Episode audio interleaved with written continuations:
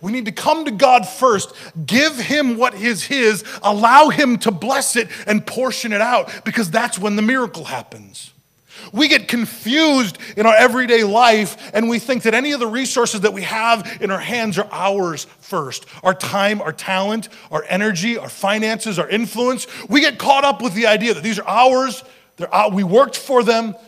I'm sure there was a little work from the disciples to steal a little boy's lunch. Probably not much work. But they found it, they got it, they apprehended it. This is for the work of the Lord, boy. They took it to Jesus, and they could have gone a different way. But they said, God, here in your hands, we know there's something to this. We've already seen you walk on water. We've already seen you raise the dead. We've already seen you do miracles that weren't even prophesied of. So we're going to trust you just a little bit.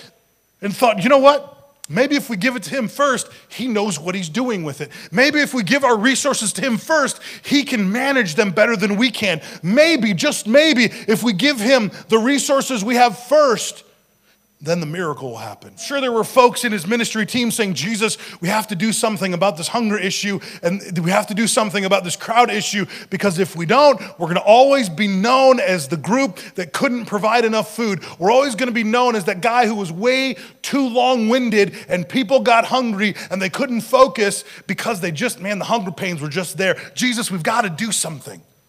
I'm sure there were folks on his team who thought the limited resources we have are just not enough but they trusted him anyway. They gave to him first, and because they gave to him, a miracle happened. Thank you for listening to Daily Dose of Grace. This has been Pastor Nathan Hurst. This is God's grace, simple and to the point. To find out more, please visit nathanhurst.me.